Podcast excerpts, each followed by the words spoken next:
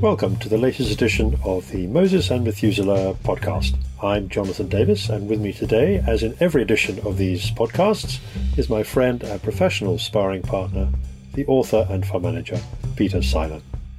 In this series of 10 podcasts, we will be discussing a number of the big themes that are currently preoccupying the financial markets, in which we have both been professionally involved for the best part of four decades. A tour of duty that prompted us to choose, very much tongue in cheek, the title of this series. Are we wise or simply old and set in our ways? We leave you to decide. So, Peter, this week we've decided to step back from the uh, always interesting world of finance and business to look at some uh, broader themes that have uh, been influential in our lives and I think have lessons for today to some extent. We've decided to devote a couple of episodes of the podcast to talking about books that have been a great influence on us during the course of our lives. Uh, I'm going to go first, and I've chosen uh, a book which was originally actually a television series called Civilization by Kenneth Clark, uh, Lord Clark as he later became. And you've chosen a book by uh, Otto von Habsburg called Shrunken World, in uh, translation at least. Uh, and that'll be it. There's some interesting actually issues that connect the two books, but we'll talk about that when we come on to the next episode. So I'm going to kick off by talking about this book, Civilization, as I say, which sprung from a TV program which was released in 1969. So that's actually 50 years ago. And I'm still of an age that I can remember the impact it made on me. At that time, I was a 15 year old. Jonathan, very nice to be back. I agree that it's a good idea that we raise our discussions away from financial markets for a while. And I'm very glad that you've chosen Civilization by Kenneth Clark because you and I, being Moses and Methuselah and being about the same age, it had the same profound effect on me as it did on you. And I think that what we should underline to anyone who's interested is that this work, which is a work of art and a work of literature and a work of history, should be consulted on a regular basis so that the underlying message of civilization, which is precisely that, civilization, should be retained and not lost, especially in today's fast moving age where society is changing, morals are changing, rules and regulations are ch- changing, the significance of man is changing. So, well chosen. Let me ask you at the beginning why do you think was civilization actually made in the first place, Jonathan? Yes, well, it's an interesting story. Um, and uh, it was originated as a TV series, as I said. It was actually commissioned by uh, David Attenborough, the well known naturalist, who at that time was working in television and was controller of the new BBC channel. Uh, it's hard to imagine in those days there were only about three channels you could watch, but that was the case back then. Uh, they were just launched BBC Two, which was the second channel uh, produced by the BBC, obviously enough. And David Attenborough was looking around for good content with which to launch or to help uh, drive forward the newly launched uh, channel. And he came up with this idea that one of the features of BBC Two, which was not uh, available to uh, its original channel, BBC One, as it now is, uh, was the fact that you could film in much better quality uh, color TV series. And so he wanted to make a, a, special feature out of the, the high quality color viewing you could do. And he came up with the idea of doing a series about great artworks. and he talked to Kenneth Clark about this. And Kenneth Clark was a well known art historian, uh, art administrator, and art critic. And he'd already done quite a lot of television programs uh, for the independent television before then. Uh, and so they came up with this idea of doing this almost like a kind of travelogue around the great uh, artworks of Western Europe and to a certain extent the US uh, to talk about civilization within that kind of historical context. And they managed to spin this into 13 individual programs. They're still available. You can download them, and they're still as fresh today as they were then. Um, but it was originally an attempt to help show the power of television to both to uh, illustrate the power of color TV but also to uh, tackle something which had not really been done that well before, which was to explain or try to explain art in its historical context, uh, and uh, for people of the time who were looking for perhaps some uh, enlightenment in what was rather a, becoming rather a grim decade. And it seems to me that it was quite successful.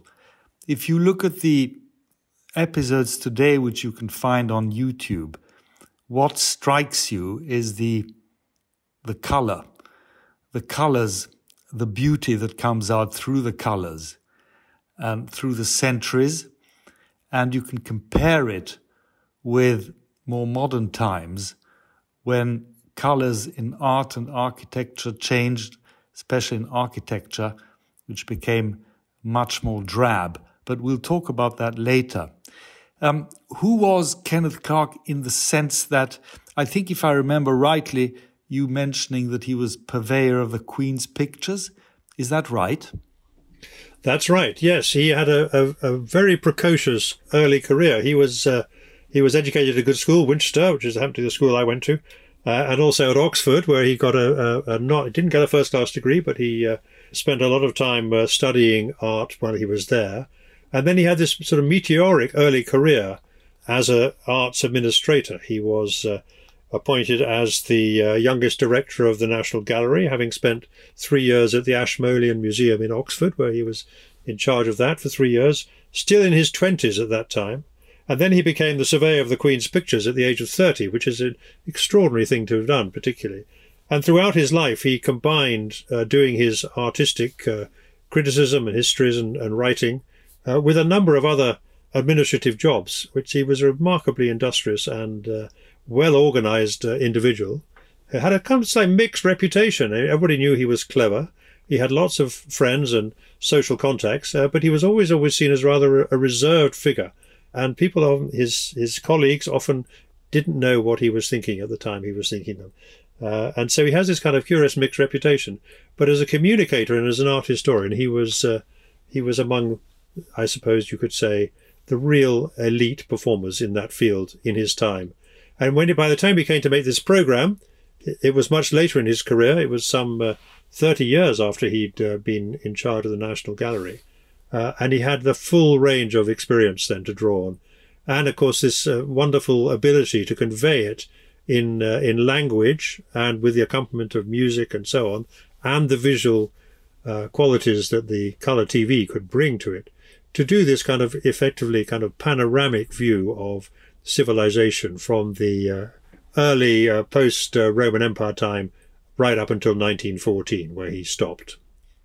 What I found was that however much one thinks one knows about art and history, and however interested one is in these things, and however well traveled one is, and however many nice things one has seen, I found that this program does make one quite humble in terms of realizing how little one actually really does know.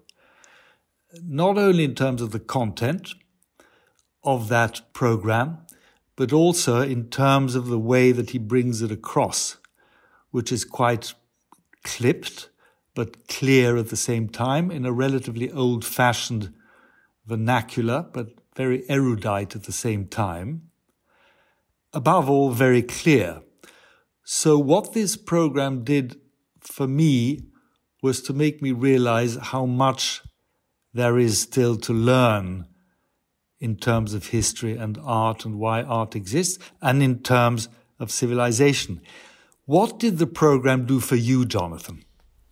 Well, I think for me, it did uh, very much what I think it did for a whole generation of us, which was to open our eyes, as you say, to the sheer amount of art, of good, wonderful art that you could experience and enjoy uh, that was available. And if you remember, it was only in the 1960s, we're talking about late 1960s, so it was only the start of a period when you could actually, uh, you know, more people could travel more freely around to, to look at these things. Um, you could see them in books, but you didn't actually, to actually go and see them uh, was a more of a undertaking than it is now. And indeed, it spawned a whole uh, generation of uh, interest in art galleries, in museums, particularly in France and Italy, which are at the center of these programs, uh, and a whole generation of people in, in the UK for certain, both young and old, uh, travelled abroad in increasing numbers to look at some of the arts and works that uh, that Kenneth Clark had described. And of course, it was essentially a kind of travelogue because he did go to all these places. He could stand in Rome, in Florence, and so on. He could go to Versailles, which he didn't much like, by the way. Uh, go to all these different places, uh, great cathedrals, Chartres, Vézelay, and so on, uh, and talk about them in situ.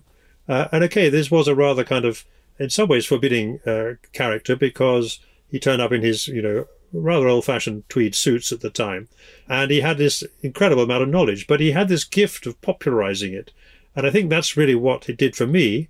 It encouraged me both to go out looking at art in different places, go and see the originals, but also to see them in a different light, uh, thanks to, if you like, his sort of expert guidance. His his his knowledge, of course, was immense, encyclopedic, uh, but also the fact that he was able to deliver it in this very kind of, uh, if you like, modern way, uh, very accessible. Uh, it's no accident that civilization spawned a whole series of successor programs of that kind, um, you know, multi-part series where you had a, narrator, a knowledgeable narrator to guide you through. Uh, David Attenborough, you know, Life on Earth being one of the things that actually followed on when they saw how successful the, the Civilization series had been.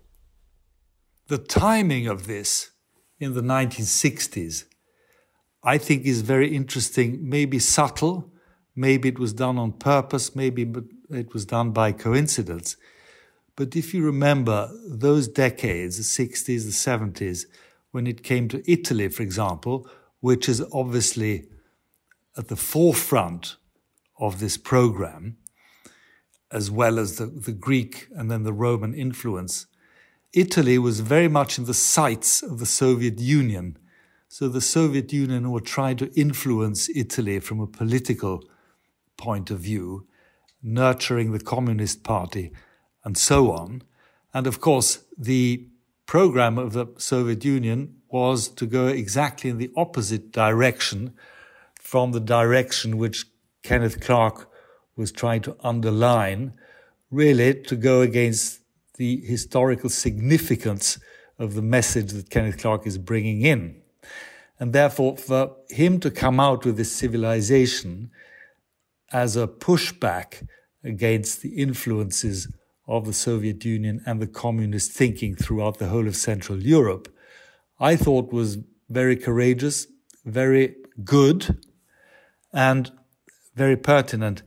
For example, you, you know that if you compare that which Kenneth Clark is showing us in terms of the architecture, let's take Florence as an example.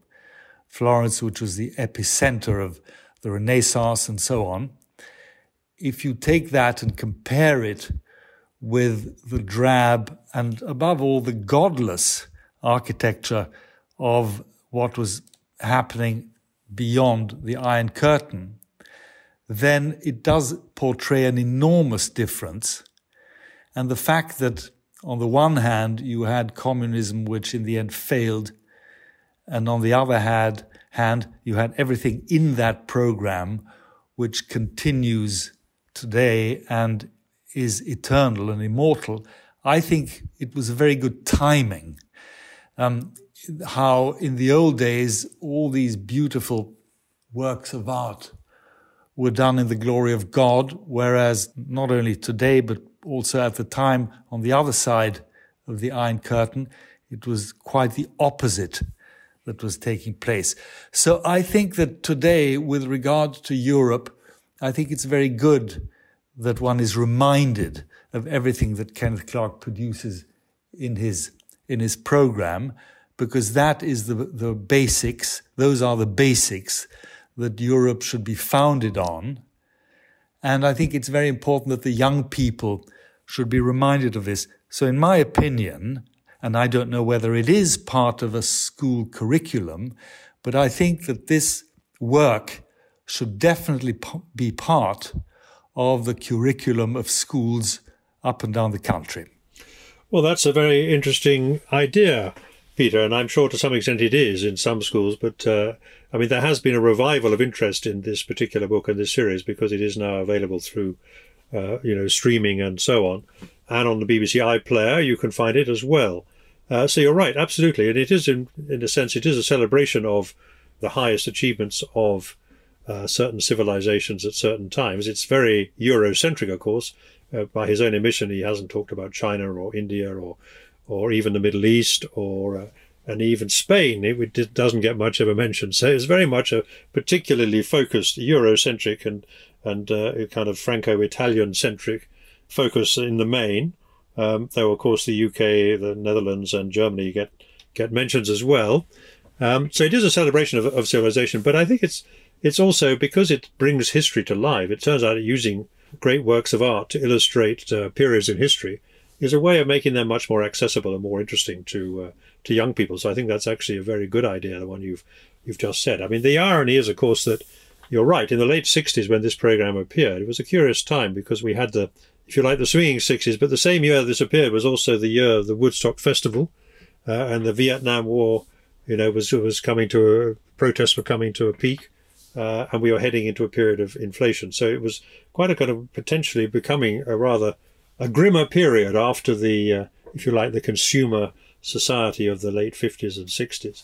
Um, and Kenneth Clark, of course, himself, while a great celebrant of uh, of art and uh, art's achievements, he was actually quite gloomy about the 20th century. He was, uh, you know, in, by nature something of a little bit of a pessimist.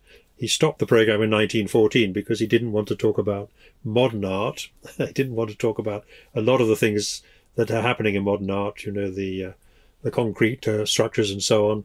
Um, he was a big fan of Henry Moore, the sculptor, but he wasn't a great fan of of the most modern art. He was a traditionalist in that sense, and that very much comes through, I think, in some of his comments, you know, and the way he chose the subjects he chose about. But you're absolutely right. The essential message of the importance of civilized values, if you like, was absolutely central to uh, his view of the world, and one I think that we need to maintain, if only because, as you say, the contrast with other countries and other regimes where the individual is most definitely not at the center of uh, society's uh, uh, organization uh, could not be more marked. I'm tempted to ask you a question which maybe is the wrong question, but I'll ask you anyway.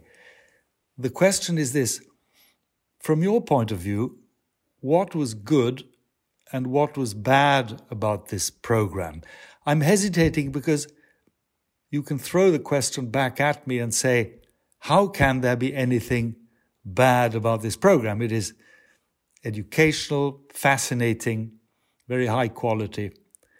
But nonetheless, is there anything there that you disagree with or that you think shouldn't have been there? And by extension to this question, let me ask you, what was your favorite part of this program, Jonathan? Right.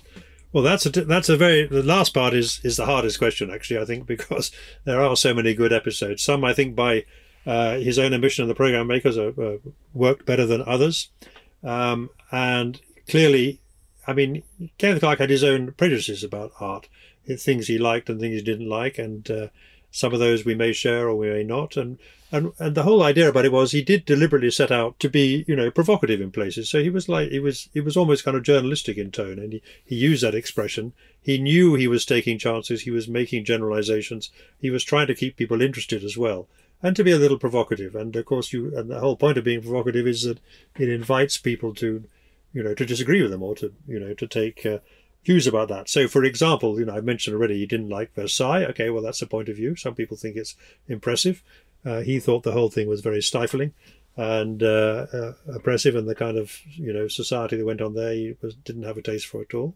He's quite rude about um, you know some artists who I quite like. He's quite rude about Hogarth, for example. He says he's just a bit of a muddle, frankly, and and he has his own favourites, which, as we know, are particularly the uh, the Renaissance uh, artists who kind of achieved, if you like uh, a kind of summation of certain values that haven't really been matched since, and also, of course, of the great, uh, you know, Rome in the in the sixteenth uh, century, the great period of um, the grand popes, Michelangelo, Leonardo, Don, you know, uh, not Brunelleschi, and so on.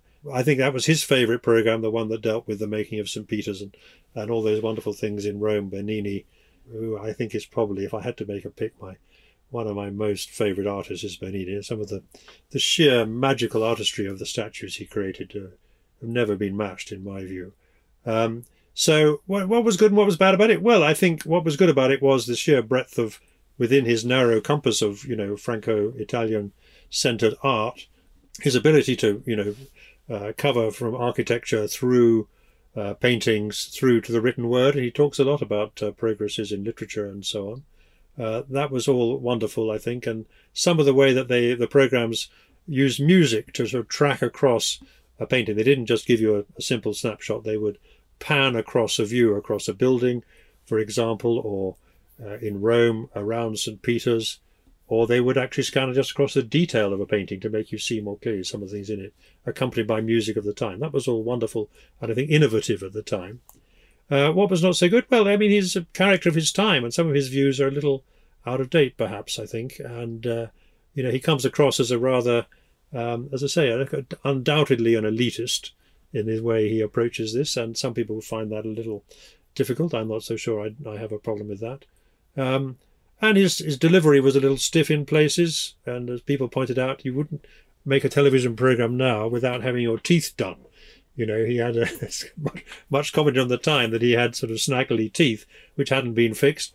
And, uh, you know, you wouldn't be a TV presenter now without having spent a lot of money on uh, exquisite cosmetic uh, dental surgery. So I suppose you can quibble about that sort of thing, and you can quibble about the choice of subjects, things he didn't he didn't cover. Um, but I don't think uh, overall, I mean, it stood the test of time because it was, I think, a fantastic achievement. To keep this up over 13 separate episodes, um, you know, to travel, they went travel to more than 100 different locations, um, and to write a script that actually worked with the images. You know, it was all very carefully planned. Um, that was a great achievement, I think. And presumably it was a very expensive exercise. Do you know where the money came from? Well, the money came from the BBC. But one of the things that David Attenborough did, I mean, he had a budget of so much, you know, to he could spend over his the, the number of hours he had to broadcast from. And uh, one of the things he decided, which was innovative again, he decided to show it twice a week. I mean, there weren't that the, the number of hours you could broadcast in the UK at that time was limited. Uh, there were only so many hours of the day during which you were able to to transmit programs. Again, what a contrast with now, where you you've got uh, you know hundreds of channels broadcasting 24 hours a day. Uh, and he came up with the idea of actually broadcasting it twice each week because he thought it would be that sufficiently popular and he could reduce his cost per episode by doing that, uh, by repeating a program, which had, again hadn't been really done before. Um, so it was a huge investment, the biggest, I think, most expensive program they ever made, the BBC. Uh, but it worked because, um, you know, it spawned uh, a, an audience of about a million watched, I think, at the time, and there could have been more. And then it was exported to almost every other country in the world, and they made money out of that. And the book of the series sold over one and a half million copies. That made money for them as well. So the whole thing turned out to be a very successful commercial enterprise, and as I said, established a kind of template for uh, other programs of the kind, like uh, Life on Earth or um, uh, Bronowski's Ascent of Man. I don't know if you watched that one as well. It was very interesting about science, because of course, when they made this monster program about art, all the other BBC executives came running around saying, well, we must make one about science now because if you're going to do art, you know, you've got to do science as well. So it did spawn a whole series of other, uh, you know, successful commercial um, uh, TV programs at the time. But nobody else, I don't think, would have made that program at the time. They couldn't have committed such a big budget. So it was, if you like, a testament to what uh, state broadcasting at its best uh, can do, or publicly funded uh, state broadcasting at its best can do. Yes. And today, of course, the world is quite different. But I think we all have our preferences in terms of art and architecture. Some people like Baroque, other people like Renaissance, and so on. Personally, I am a great fan of Renaissance, not only as far as art is concerned, but also as far as architecture is concerned, and especially as far as music is concerned. That's a purely personal, personal taste. I seem to remember that Kenneth Clark said that Michelangelo's David was, in so many words, the greatest contribution to humankind.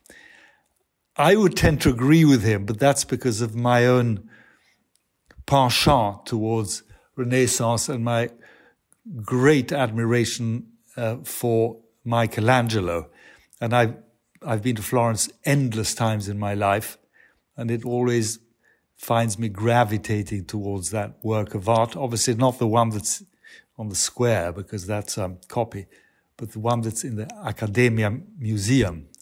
So that is for me, if you like, the be all and end all. Let me tell you, first of all, one thing which is quite funny, and then let me ask you a last question as we come to the end. I asked my son today, Have you ever heard of Kenneth Clark? And he said, Of course I've heard of Kenneth Clark. So I said, Well, who was Kenneth Clark? He said, He was a Tory politician and he used to be Chancellor of the Exchequer. And he's now retired from Parliament in Westminster. So I reminded him that that was another Kenneth Clarke spelt differently. But it's interesting how that Kenneth Clarke is more prevalent in the mind of the interested young people who look at current affairs. And I hope that the other Kenneth Clark, the one we're discussing now, will come back to the fore and make the young people focus on programs like civilization. Now, let me ask you to end this, uh, having told you what my favorite part was. What was your favorite part, if you have one? If you didn't have a favorite part, that's in a way just as good, because it means you like most of the program of the contents. But do you have a favorite part in that program, Jonathan? Well, I think I do have a favorite part, and I think it reflects my own interest. I mean, one of the key points that uh, uh, Kenneth Clark made, I mean, he's very good at this, I think, how he, uh, if you like, traverses from the early uh, periods he discusses, you know, the Middle Ages, for example, which is very much centered around uh, the church, towards the Renaissance, where we have you know, man, humanity being put, if you like, at the center of people's concept of civilization. Obviously, within a still a, a period when people, you know, believed in uh, Christianity was uh, central to this whole thing. Uh, but the way that the focus of art has changed from, you know, religious subjects to specifically human subjects, and uh, Michelangelo's David being, I think, why Kenneth Clark thinks that's the apotheosis of of the Renaissance in a way, or, or that period rather, the, the later Renaissance uh, because it focuses on, you know, man as the center of uh, society. Uh, alongside within a within a religious context, uh, but my as I said, my period is is favorite period is definitely uh, Rome, Bernini, St Peter's, and all those wonderful things that went on there, and later Caravaggio as well comes into that picture. I love those pictures, and that's really where my heart would be. I mean, one of the effects of this program was that I actually went to spend uh, a few months living in Italy uh, as a student at, uh, at, the university in Perugia. as it's almost a direct consequence of the of the civilization program, the way it fired me up. I went there and spent a few months studying Italian language and culture, a little bit more um, culture of, a, of a, you know of an artistic kind than uh, actually studying in the in the university itself. Uh, but it was wonderful. I went to all these places. I went to Urbino, another fan, fabulous place I love a lot, uh, and Florence, as you say, and Rome, uh, and uh, even Naples. And uh, it was quite the most wonderful period, one of the most best periods of my life. And that I owe entirely to this this wonderful series, which inspired me to do that. And um, you know, I've always loved those things ever since. So that would be my favourite period. But others are wonderful too, and uh, I I can't commend it enough. Well, there's only one thing for it, which is that we need to take our wives on an Italian holiday and to go around all these places, Perugia, Urbino, Florence, and all the others, because it's, it's eternal. It's always there, Mantua, and there are so many hidden gems, and it's very useful and very inspiring and refreshing uh, to see these things again and to think about them as we as we have more time at our age, we have more time to think about these things. Of course, and you're absolutely right. And of course, the only drawback now is that you know, if you go to Florence uh, many times of the year, you're going to find that there were until the pandemic. Uh, there were, you know, you'd be you'd be there in a cast of millions, and getting round the Uffizi, uh, for example, is a bit of a marathon. It's very very difficult to do to fight your way past, you know, uh, lots of other people who are going there for the same reason. So it's it's not quite the same experience as it perhaps it was, but um, I did go to Perugia with my wife, funny enough, uh, about two years ago, and uh, we visited uh, uh, one or two places where we've been before, and it was absolutely lovely. And at its best, nowhere better, really. Let's hope that we can go on doing that quite soon. Again, as you say, it's not as easy as it was, but on the other hand, you know, living here in Oxford, there has been one hidden benefit of, of the pandemic if you live here, which is that we haven't had the normal invasion of tourists, which, of course, is very helpful for the city's economy. Uh, but if you're a local resident, does mean that it can get quite crowded in the in the central parts of Oxford, and you have to enjoy them as as you can. Well, you've got to play the cards that are dealt. Absolutely, and uh, you've got to have a some sort of um, optimism about the future. I do think that's very important too. We have to uh, retain that uh, that confidence that uh, somehow this, uh, as you say, that civilization could find itself a way to deal with these big global threats that we have um, which I dare say we're going to be talking about in the next podcast when we talk about the book you've chosen, which is uh, about uh, some of these grand global issues that the world is facing, and we have to devise a way to uh, to fix them. And we can only do that if we approach it in a suitably uh, humble and civilized way. Well, I look forward to the next time round when we'll talk about the book that had the greatest influence on me and thank you very much for this very interesting one today. And let's hope that the next one will be as interesting. Jonathan, thank you very much indeed. You have been listening to the Moses and Methuselah podcast, hosted by Jonathan Davis and Peter Seilern. These podcasts are independently edited and produced. You can subscribe to them on most leading podcast channels or by signing up on the Moneymakers or M&M podcast website. Please note that these podcasts are provided for information and background only and should not be regarded as constituting professional investment advice.